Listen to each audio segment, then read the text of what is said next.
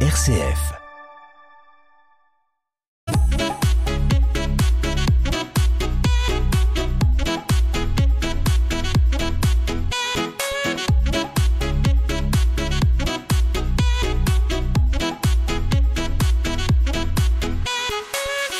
Balade, réflexion philosophique et évasion au programme de ce numéro de la philo. Il en sera question avec Bénédicte Justo qui nous parlera de notre rapport au plastique et d'évasion. Euh, il en sera aussi question avec le rédacteur chef de la revue Bout du Monde Carnet de voyageurs. William Moxion sera notre invité dans un instant.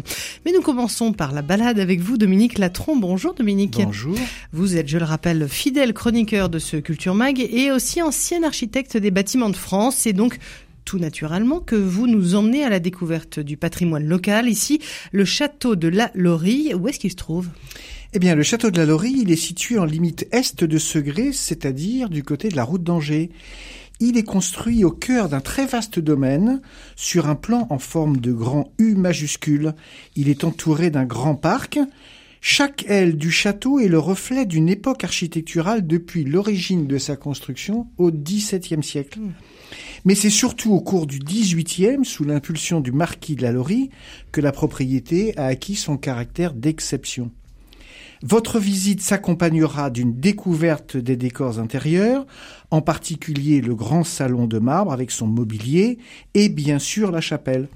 D'autres interventions sur l'architecture interviendront au cours du XIXe siècle jusqu'en 1900 avec la création de la Grande Galerie par le marquis de Saint-Genis. Enfin, vous profiterez des jardins conçus par Édouard André, ponctués de bassins, de parterres de fleurs, de boulingrins, l'ensemble en balcon sur l'hippodrome. Eh ben dis donc, ça fait envie. Alors on va en parler en détail avec un autre spécialiste des belles pierres, Étienne Vaquet. Bonjour. Bonjour. Vous êtes conservateur du patrimoine pour le département de Maine-et-Loire et vous avez signé l'an dernier un ouvrage intitulé Le château de la Laurie, demeure de marbre et de lumière. Ça a paru aux éditions Feuillage on va, on va vous poser quelques questions avec Dominique. À vous la main. Oui, Étienne Vaquet, j'ai parlé des familles de la Laurie et de Saint-Genis. Je, suis persuadé que vous allez nous en dire plus sur ces grandes familles qui ont, fréquenté le château et qui l'ont construit. Alors, pour ce qu'on connaît aujourd'hui du château, tel qu'on le voit construit, c'est la première, c'est la famille Le Pelletier, qui est une famille de grands prévôts d'Anjou, donc c'est une haute charge judiciaire pour la province, et c'est là où il va commencer en 1635 à reconstruire en grand, mais de manière tout à fait atypique, puisque au lieu de mettre comme on commençait à le faire de manière assez classique, un logis, un logis avec deux ailes qui forment de commun qui forment la cour d'honneur, eh bien non, les ailes de commun, il les met à l'arrière du château et devant, il fait une grande cour avec des niches, avec des statues en plomb euh, qui sont peints. Et puis de chaque côté, eh bien, se mettent les jardins qui sont soit des vergers, soit des potagers, et qui permettent aussi d'avoir une grande vue. Et puis l'autre grande famille qui va changer, c'est la famille Constantin, qui est descendant des, Le Pelletier, et qui là vont axer beaucoup leur château sur le cheval.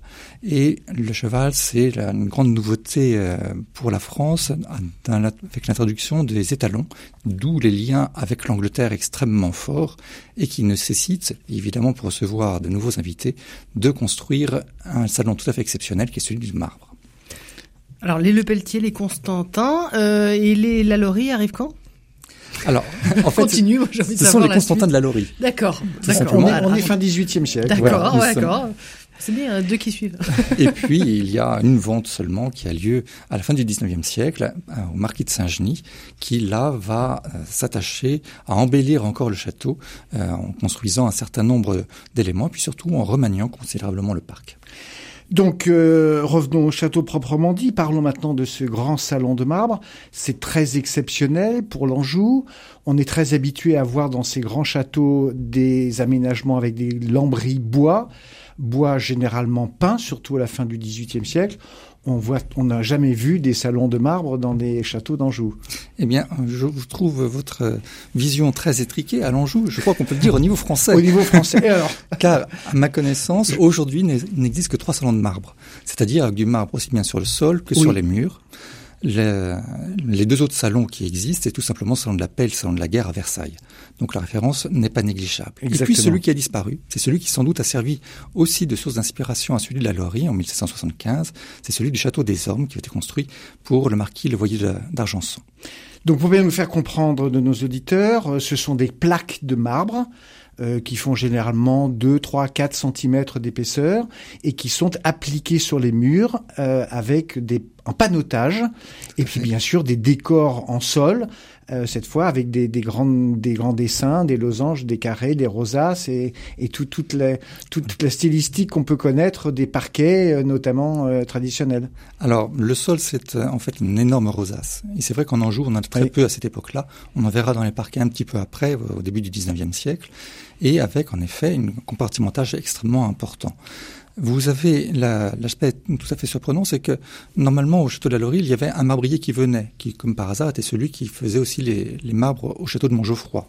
Il y a des liens de parenté de toute façon entre les deux châteaux, c'est assez logique. Mmh. Mais là, le, ce marbrier servait, époque, oui. exactement, Oui. et servait dit non, moi ça, je, je, ne- je n'ose pas m'y avancer. Et donc, on va faire quelque chose de tout à fait étonnant. Au lieu de commander un grand salon avec un marché, eh bien, on va payer quelqu'un, on va salarier quelqu'un qui, pendant trois ans, va s'atteler à débiter les planches, euh, les plaques de marbre qui viennent de Créamboire, Oui. ou Provenance, donc Gréamboire, voilà, qui Oui. sont, qui est en Anjou, en fait bien sûr. et puis d'un bloc de marbre blanc euh, qui provient de- des Pyrénées, mais qui avait été acheté déjà de très longtemps à l'avance. D'accord. Et ainsi, on a un décor tout à fait majestueux, puisqu'on a des grands pilastres, c'est-à-dire des colonnes Donc plates. provenance de marbre français, ce qui est assez extraordinaire. On- tout à le monde imagine que ce sont des marbres italiens, pas du tout. Mais il y a quand même euh, un peu d'e- d'exotisme et un peu de- d'européanisme dedans, puisque le sculpteur qui a sculpté notamment les chapiteaux, les dessus de porte, est d'origine d'Allemagne, de Würzburg, et il s'est installé en Anjou, c'est Sébastien Leixner. Mm. Et puis, autre élément aussi qui fait voyager, eh bien, c'est tout simplement dans les cheminées, dans les glaces, dans les grands miroirs qui sont extrêmement importants à cette époque-là, et sur toute cette dimension, eh bien, ce sont, ce sont des souvenirs d'Italie. Donc, en plus de ces aménagements sur les murs et sur les sols, on vous montre euh, au cours de la visite, bien évidemment, cette loge en plafond euh, dont on dit qu'elle est la loge des artistes, des musiciens. Voilà. Et en réalité, ça paraît assez difficile de mettre les musiciens dedans, puisque déjà, l'accès, euh, il n'y a pas d'accès C'est réel. très compliqué. Voilà, il faut se courber en quatre avant de rentrer, puis après, il aurait fallu que les musiciens jouent courbés en deux. Donc, c'est pas très très pratique. Ouais. Et en réalité, la raison est tout autre. Certes, c'est encore une inspiration du château des Ormes, mais quand vous avez un grand salon qui fait 100 mètres carrés, qui a des grandes, des grandes portes en plein cintre qui s'ouvrent sur l'extérieur, l'été, évidemment, quand vous voulez éclairer le soir, vous avez un grand lustre qui dégage beaucoup de chaleur. Et si on ouvre les portes, vous avez les bougies qui fondent et qui tombent sur les gens, ce qui n'est pas forcément très agréable. Donc on laisse Certes. fermer les portes. Et la chaleur monte. Et elle monte dans cette coupole. Et Qui ce qu'on ne voit pas, il y a euh, neuf outeaux, donc neuf petites fenêtres qui permettent d'aérer exactement comme dans les théâtres. Alors là, on peut faire référence évidemment à celui de Victor Louis à Bordeaux. Bon. Passons à la salle à manger. Elle elle est plus tardive, elle est 19e, on est d'accord. Euh, elle a été aménagée euh, avec des décors euh, importés. Alors, elle est même pas 19e, elle est 20e. Elle est 20e. Bon. Puisque c'est- elle a été achevée en Vous 1900. êtes très dur avec l'histoire de la Elle loge. a été commencée en 1903, 1905, donc Ah oui, c'est d'accord. le grand euh, euh, tout début du XXe siècle. Et en effet, le marquis de, de Saint-Genis était extrêmement sensible au mobilier, et c'est pour ça qu'il a acheté le château avec son mobilier. Et c'est comme ça qu'on voit le salon de, la, de, de marbre avec ce mobilier d'origine de 33 pièces qui sont estampillées de, de Pluvinet et de Porot, donc des ébénistes parisiens. Et pour la salle à manger, parce qu'il trouvait que rentrer dans son château par une salle à manger selon la disposition du XVIIIe siècle, c'était pas franchement ce qui lui convenait. Et il, a, il achète un ensemble de boiseries au château de Vitry-sur-Seine alors qu'il est démoli. Et comme les boiseries sont très grandes, eh bien, il n'a pas la place pour les mettre dans le château. Donc, il construit une salle à manger autour des boiseries pour s'adapter au mieux. Et là, on est vraiment dans la très grande qualité des ébénistes parisiens. Bien sûr. Dominique, vous avez Oui. une dernière question pour notre invité. Je le rappelle, Étienne Vaquet, conservateur du patrimoine pour le Maine-et-Loire et auteur d'un ouvrage sur le château de la Laurie. Et oui, ma dernière question ira au jardin parce qu'on peut difficilement parler de la Laurie sans parler de son environnement. On a parlé de l'hippodrome. On doit aussi euh, faire comprendre qu'on est bien installé sur le flanc sud euh, du coteau qui côté nord va descendre jusqu'à Loudon. Euh, c'est un site absolument magique et Édouard André a dû se régaler en installant là le grand jardin du château. Alors, il s'inspire un peu des lieux d'une part, et puis il les adapte. De manière considérable en faisant des boulingrins, c'est-à-dire des grandes étendues engazonnées avec des talus de, chaque côté. Mais pour pouvoir faire ces grandes euh, dispositions, eh bien, il va falloir faire des terrassements considérables. Ça va prendre 23 mois avec une centaine d'ouvriers par jour. Et pour mieux manipuler les terres, eh bien, on prend, on achète des wagons, tout simplement, pour déplacer les terres. Mais surtout, ce qu'il va faire, c'est qu'il va bien conserver la grande galerie extérieure, la grande balustrade, qui s'ouvrait sur un espace tout à fait étonnant. Aujourd'hui, c'est l'hippodrome, qui appartient au château, de toute façon. Mais à l'origine, c'était le potager, le plus grand potager de l'ouest de la France, qui faisait plus de 8 hectares. Donc on est d'accord, on fait venir un très grand artiste du paysage. L'un des plus importants de France. L'un des plus importants. C'est celui qui fait le château de Chantilly, par exemple. Oui, bien sûr. Et aussi le parc des Buttes-Chaumont. Oui. Voilà. Donc on fait venir un très grand personnage euh, pour, pour faire ce très bel aménagement. Oui, tout à fait. Et on met les moyens nécessaires pour magnifier finalement ce château qui est tout à fait étonnant parce qu'il a un côté extrêmement humain. Ce n'est pas un château en hauteur, c'est un château vraiment avec un seul étage, plus des lucarnes. Donc c'est très très euh, mm. euh, doux. Le seul regret qu'on puisse avoir aujourd'hui, c'est d'arriver au, au, château par non pas l'entrée d'origine, puisqu'elle est maintenant euh, coupée par euh, l'actuelle route euh, départementale, mais par un accès un peu détourné à partir de, l'extrémité de, de, Segré. Sauf que quand on arrive depuis le Segré, c'est Édouard André qui a conçu une splendide avenue. Et là, c'est une véritable promenade, rien qu'en une seule avenue qui fait plus d'un kilomètre. Mais c'est moins monumental que l'ancienne entrée. C'est différent. Merci beaucoup. Merci Dominique de nous avoir euh, fait découvrir ce beau patrimoine local à travers euh, la présence de notre invité Étienne Vaquier. Merci à vous. Je rappelle le titre de ce livre, Le Château de la Laurie, demeure de marbre et de lumière, qui a paru aux éditions Feuillage au prix de 18 euros. Alors avant de parler de la revue Bout du Monde, carnet de voyageurs avec son rédacteur en chef, dans un instant, quelques notes d'Oscar Anton et son titre Play on Rewind sur RCF Anjou. It's a bad, bad move, but I do it anyway. I wish I knew all the things I'll be missing. My eyes got fooled by the view I expected, but at least I choose to play. It's time, but I stopped, looked back, but it's all gone no signs, not a side note. It's sad, but we move on. I wanna feel like that again. I wanna take my bike out and never use the brakes. I wanna live like that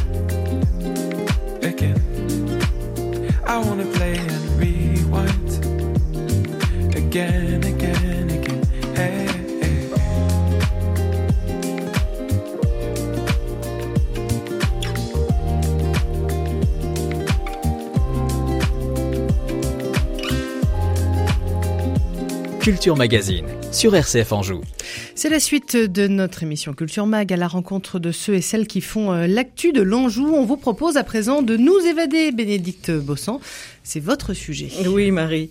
Je ne sais pas pour vous, mais moi, j'en ai marre de pas pouvoir bouger, de pas pouvoir voyager. J'ai envie de dépaysement, de rencontres, d'aventures. J'ai envie d'aller plus loin que le supermarché. Et je suis tombée sur une revue angevine, Bout du Monde. William Moxion, son rédacteur en chef, est là pour répondre à nos questions. William Moxion, bonjour. Bonjour. Alors, cette revue s'appelle Bout du Monde, carnet de voyageurs. En fait, en quoi consiste votre travail exactement? Alors, Bout du Monde, c'est une revue trimestrielle qui est diffusée en librairie et on publie dans chaque numéro une quinzaine de voyageurs, des photographes, des dessinateurs, des carnettistes, des aventuriers, des scientifiques, qui tous nous racontent leur voyage, ce que le monde leur inspire quand ils sont en voyage, leur euh, leur appréhension du dépaysement. Et euh, nous, on se charge, on s'occupe de, de, mettre ça en valeur dans cette euh, jolie revue de 150 pages sans publicité. Et donc, vous n'écrivez pas d'articles? On n'écrit pas d'articles, ça nous arrive d'écrire des, des, des, carnets euh, quand on quand on voyage nous-mêmes. Euh, non, non, nous on est on est éditeur. Vous mettez en valeur ce que les autres écrivent, c'est ça? Exactement. Alors, comment, comment ces voyageurs ont l'idée de, de vous envoyer leur journal? Alors, ils ont l'idée en, en nous rencontrant sur les salons du livre et sur les salons du voyage. Donc, on a peu fréquenté ces derniers temps. Euh, mais habituellement, on, voilà, on, on, participe à une quinzaine de salons euh, du, du, de livres, de voyages par an, donc on rencontrait là énormément de voyageurs, énormément d'auteurs.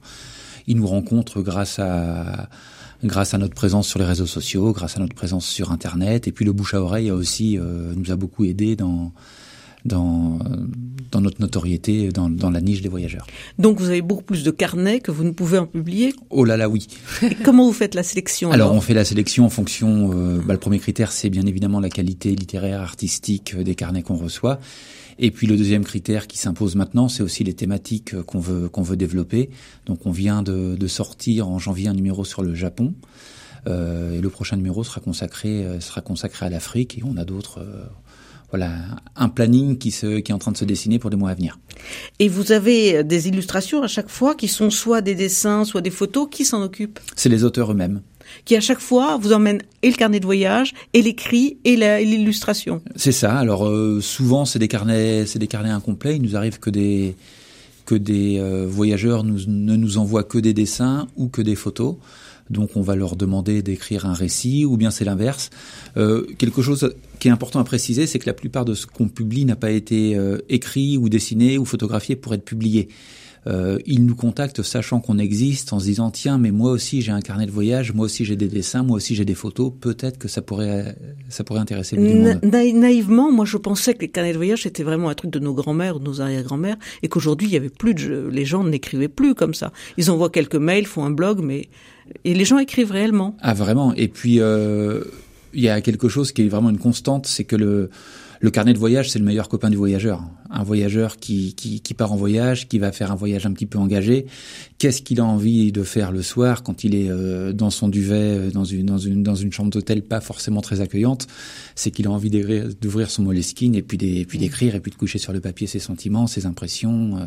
Non, non, le, le carnet de voyage, au contraire, je dirais qu'il a le vent en poupe et que les réseaux sociaux, Internet leur donnent une nouvelle visibilité. Mhm. Avec William Moxion et Bénédicte Bossan, euh, nous parlons de la revue Bout du Monde Carnet de Voyageurs. On va s'intéresser maintenant euh, au volet économique et à ce modèle particulier. Vous êtes né en, 2007, en fait, le, les carnets de, le voyageurs. Titre est, le titre est né en 2008. En 2008, donc vous avez 12 ans, presque 13. Oui. À combien d'exemplaires vous, vous êtes on publié? tire, On tire à 3000 exemplaires. Et vous avez pour l'instant une hausse du nombre d'exemplaires, une hausse du nombre de lecteurs euh, Là, je dois vous avouer que l'année qu'on vient de passer a été un peu difficile, comme euh, comme tout le monde, donc c'est ça a plutôt tendance à se tasser. Euh, mais on essaie, on progresse doucement, mais sûrement. Vous êtes salarié? Vous avez une équipe autour de vous? Alors, on, heureusement, je suis pas tout seul. Il y a une salariée à mi-temps qui s'occupe, euh, qui s'occupe essentiellement de la diffusion euh, en librairie qui s'occupe d'implanter les revues dans les librairies, de et de, voilà de suivre euh, de suivre l'implantation. Et vous-même n'êtes pas salarié. Non. Vous avez un autre métier qui vous... voilà, je suis journaliste euh, à temps plein qui... en Corée de l'Ouest. Ce qui vous permet de vivre. Voilà, c'est ça. Euh, et justement, on en parlait. Comment voyez-vous l'avenir en ces temps difficiles, puisque les gens ne voyagent plus, donc ne peuvent plus vous envoyer de de carnet de voyage. Comment vous faites? Comment vous allez faire votre numéro sur l'Afrique? Euh, On a un peu de marbre, comme on dit, c'est-à-dire qu'il y avait des sujets qu'on avait qu'on avait mis de côté depuis depuis quelque temps. Et puis heureusement. Euh, pas mal de nos voyageurs sont assez assez téméraires et euh, je prends exemple une, une auteure qu'on a publiée à plusieurs reprises qui s'appelle Stéphanie Ledoux qui est une qui est une dessinatrice très très talentueuse là elle est j'ai vu hier qu'elle était qu'elle était repartie en Namibie. Elle avait eu une fenêtre de tir pour euh, pour s'échapper de tout ce bazar et elle est elle est partie illico en Namibie. Donc on peut espérer avoir ouais. quelques articles sur la Namibie. Merci beaucoup William Moxion de nous avoir fait voyager. Alors on a mis euh, quelques exemplaires de ce MOOC. Hein, C'est un magazine book euh, bout du monde carnet de voyageurs entre les mains de Philippine. Philippine Bureau, c'était euh, pendant un mois notre stagiaire. Elle a 19 ans. On va écouter un petit peu la description qu'elle nous fait de euh, cette revue et puis aussi euh, son ressenti. On l'écoute.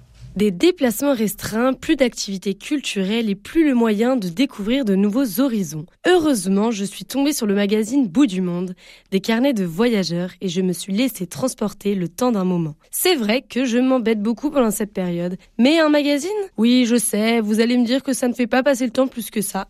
Mais en fait, Bout du Monde, ce n'est pas qu'un simple magazine. Et non, ce n'est pas le carnet de voyage d'un seul baroudeur. Ce ne sont pas les récits platoniques d'un seul voyageur, et encore moins des récits descriptifs qui se ressemblent tous. Mais attention, il ne faut pas croire non plus que c'est un guide du routard qui planifie n'importe quel voyage à l'avance. Ok, on a compris ce que ça n'était pas, cette revue. Euh, du coup, qu'est-ce que c'est, euh, Bout du Monde? Avant tout, Bout du Monde, c'est une histoire de resto pakistanais en 2007, à Angers, dans le quartier Bout du Monde. Vous savez, c'est à côté du château. Et oui, c'est là qu'est née l'idée d'un magazine qui paraît une fois par trimestre. À l'initiative du projet, ce sont William Moxion et Laurent Barbin. Bout du monde, en fait, c'est une quinzaine de voyageurs par magazine qui partagent leurs souvenirs. Une excursion à Wallis et Futuna, une balade en Sicile, la découverte des coutumes vietnamiennes, une traversée du Maroc, sur les traces de l'histoire russe et bien plus encore, c'est cette richesse de points de vue qui vous attend.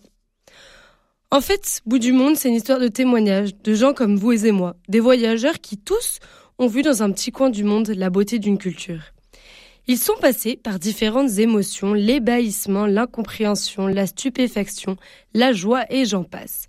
C'est leurs souvenirs, les événements marquants de leur voyage que les créateurs du bout du monde ont voulu capturer.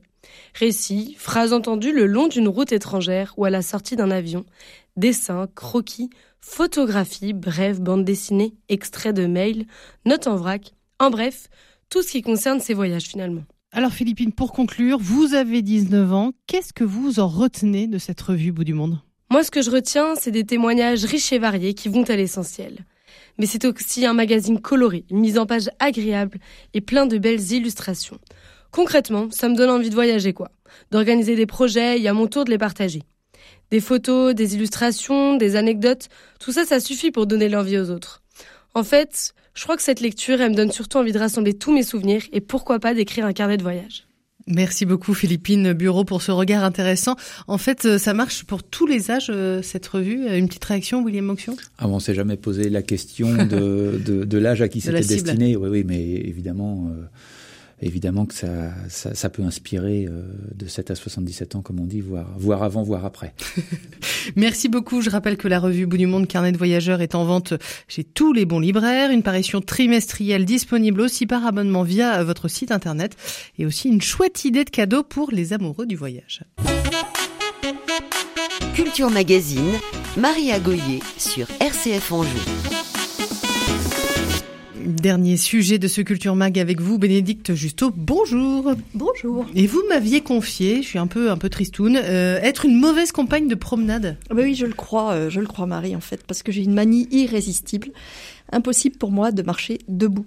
Hum. Je suis comme la poule affamée qui picore le sol, mais c'est ma main qui me sert de bec, tout entière dans mon obsession de ne laisser aucun déchet par terre. Je me baisse sans prévenir pour ramasser le moindre bout de fil de pêche de bouteilles plastiques, de morceaux de casier, en interrompant ainsi le rythme de marche et surtout de discussion avec mes compagnons de promenade. Et je pense que c'est très désagréable. Alors je ramasse tout sans limite, enfin presque. Dimanche matin, la mer venait de se retirer, ma main s'est arrêtée tout net à 2 cm d'une petite masse oblongue, blanchâtre et visqueuse. Je, vous laisse deviner, c'était un préservatif. Donc vous l'avez compris, la majorité de ces déchets, c'est le plastique. Alors, Bénédicte, c'est quoi, euh, quoi On le sait que c'est pas bon le plastique et pourquoi euh, il y a toujours un tel engouement? Alors d'abord, euh, c'est un mot dérivé du, du verbe grec placein, mouler, former. Parce que l'intérêt majeur du plastique, c'est que c'est un matériau extrêmement facile à mettre en forme dans une machine toute simple qui s'appelle une extrudeuse. Le plastique offre des propriétés particulièrement attractives qui n'avaient jamais auparavant été réunies. La transparence, la résistance au choc, la solidité. C'est même plus résistant à la chaleur que l'aluminium. Alors en 1960 par exemple, on vénérait le plastique, euh, ça a eu un passé florissant, d'ailleurs c'est loin d'être fini, fini pardon. Euh, rapidement, un petit retour sur l'historique du plastique. Ça date des années 60 ou bien bien ah avant? ah Non, non, bien avant. Les premiers plastiques industriels ont été produits à partir du lait. La caséine du lait a servi notamment euh, d'agent plastifiant en peinture dès le Moyen Âge, mmh. mais c'est surtout à partir de la fin du 19e que des centaines de chercheurs mettent au point des plastiques artificiels et favorisent son, effort, son essor plus particulièrement grâce au pétrole. Mmh. Alors savez-vous pourquoi, Marie, aujourd'hui les boules de billard sont en galatite Non. La galatite a remplacé l'ivoire à la suite d'un embargo sur l'ivoire mmh. pendant la guerre de sécession aux États-Unis. Et c'est une matière plastique inventée en 1897 par deux scientifiques euh, germaniques, plus dure que la corne, plus brillante que l'os et plus soyeuse au toucher que l'ivoire. Et sans plastique aussi, pas de grande conquête. Euh, Absolument. Si on a pu aller sur la Lune en 1969, c'est aussi grâce au plastique. Le polycarbonate utilisé pour les casques des astronautes, une résine transparente comme le verre et d'une solidité à toute épreuve. Puis souvenez-vous aussi euh, du succès de Paco Rabanne avec ses vêtements de tissu luminescent en polystyrène ou en chlorure de vinyle. Alors aujourd'hui, ça nous fait frissonner, mais à l'époque, en 1966, il présente sa première collection, étonnamment baptisée 12 robes importables en matériaux contemporains et qui a eu un succès de malade.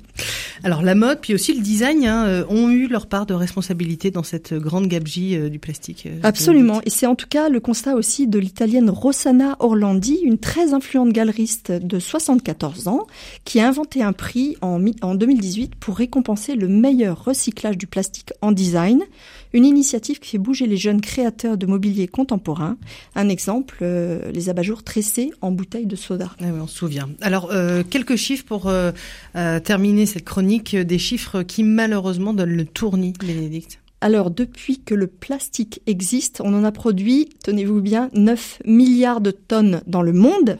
Et aujourd'hui, on a perdu complètement le contrôle de cette invention. On n'a pas du tout réfléchi à l'époque, et aujourd'hui toujours c'est difficile, à ce qu'il allait devenir ce plastique. Notre problème, c'est que personne ne sait vraiment le recycler. Alors on exporte nos déchets plastiques à l'autre bout de la Terre pour ne plus les voir. C'est un skipper et océanologue américain qui a découvert en 1997 une énorme masse de plastique entre Hawaï et la Californie. Cette mer de déchets est translucide et elle flotte entre deux eaux. On ne peut pas la détecter sur les photographies prises par les satellites, donc on la voit très bien par contre des bateaux, euh, avec le vent des globes notamment. Oui. On l'appelle le septième continent parce que, tenez-vous bien, elle fait trois fois la taille de la France. Et on en a découvert une autre dans l'Atlantique Nord. En plus, tout ce plastique se désagrège en microparticules. On en retrouve partout, dans nos aliments, dans l'eau, dans l'air, partout. On en absorbe l'équivalent d'une carte bancaire par semaine. Non. Mais si. Alors, c'est un constat dramatique. Absolument, euh, c'est un constat dramatique parce que il ne peut euh, réintégrer aucun des grands cycles bio-géochimiques de la nature, contrairement à tous les matériaux que l'humain a utilisés jusqu'à présent. Alors, le message de la fin, Bénédicte. Alors je me fais l'écho euh, de Nathalie Gontard, qui est directrice de recherche à l'INRAE. Ne plus utiliser de plastique du tout, évidemment, ça semble impossible tant il y en a partout. Mais on peut par contre, dans les supermarchés, réduire notre consommation de plastique vierge, limiter les emballages qu'on achète au juste nécessaire utiliser le verre plutôt et relancer euh, le système des consignes. Bon, bah, c'est pas hyper réjouissant, Non, ça semble très, un petit peu très. pessimiste. Euh, C'est Est-ce que vous avez regardé la semaine dernière C'était le film de Yann Arthus Bertrand, là, sur la 6. euh. Absolument. Alors, je suis tombée dessus par hasard, mais les prises de vue sont magnifiques, les couleurs, la planète sous tous ses angles, c'est très beau. Mhm. Euh, le constat est quand même plombant. Le plastique a envahi nos océans, le ventre des poissons et des oiseaux, et le nôtre. Faut pas l'oublier. Donc, pour aller plus loin, je vous recommande donc ce fameux film Héritage de Yann Arthus Bertrand et également le livre de Nathalie Gontard, Plastique, le grand emballement. Merci beaucoup Bénédicte pour ce sujet fouillé. Alors c'est un mélange de, de philo, de culture du plastique, on l'a bien compris, et puis euh, et puis aussi de technique. Alors on écoute là juste quelques notes en fond musical de Tilacine. Tilacine, c'est un groupe angevin qui a signé la BO de la série Canal+ euh, qui s'appelle OVNI. Euh, je sais pas si on, vous avez vu des affiches ou quoi. Et, euh, et vous cette musique, elle vous a complètement plongé euh, dans les années 70 et, ça Et dans l'aventure du plastique. et dans l'aventure plastique, oui, on entend euh, les, les synthés, synthétiseurs, les synthétiseurs. ouais, on écoute quelques notes et euh, et aussi surtout, on va retrouver euh, donc euh, dans quelques instants la suite des programmes car c'est la fin de ce Culture Mag. Le Culture Mag à retrouver chaque semaine en podcast sur notre site rcf.fr.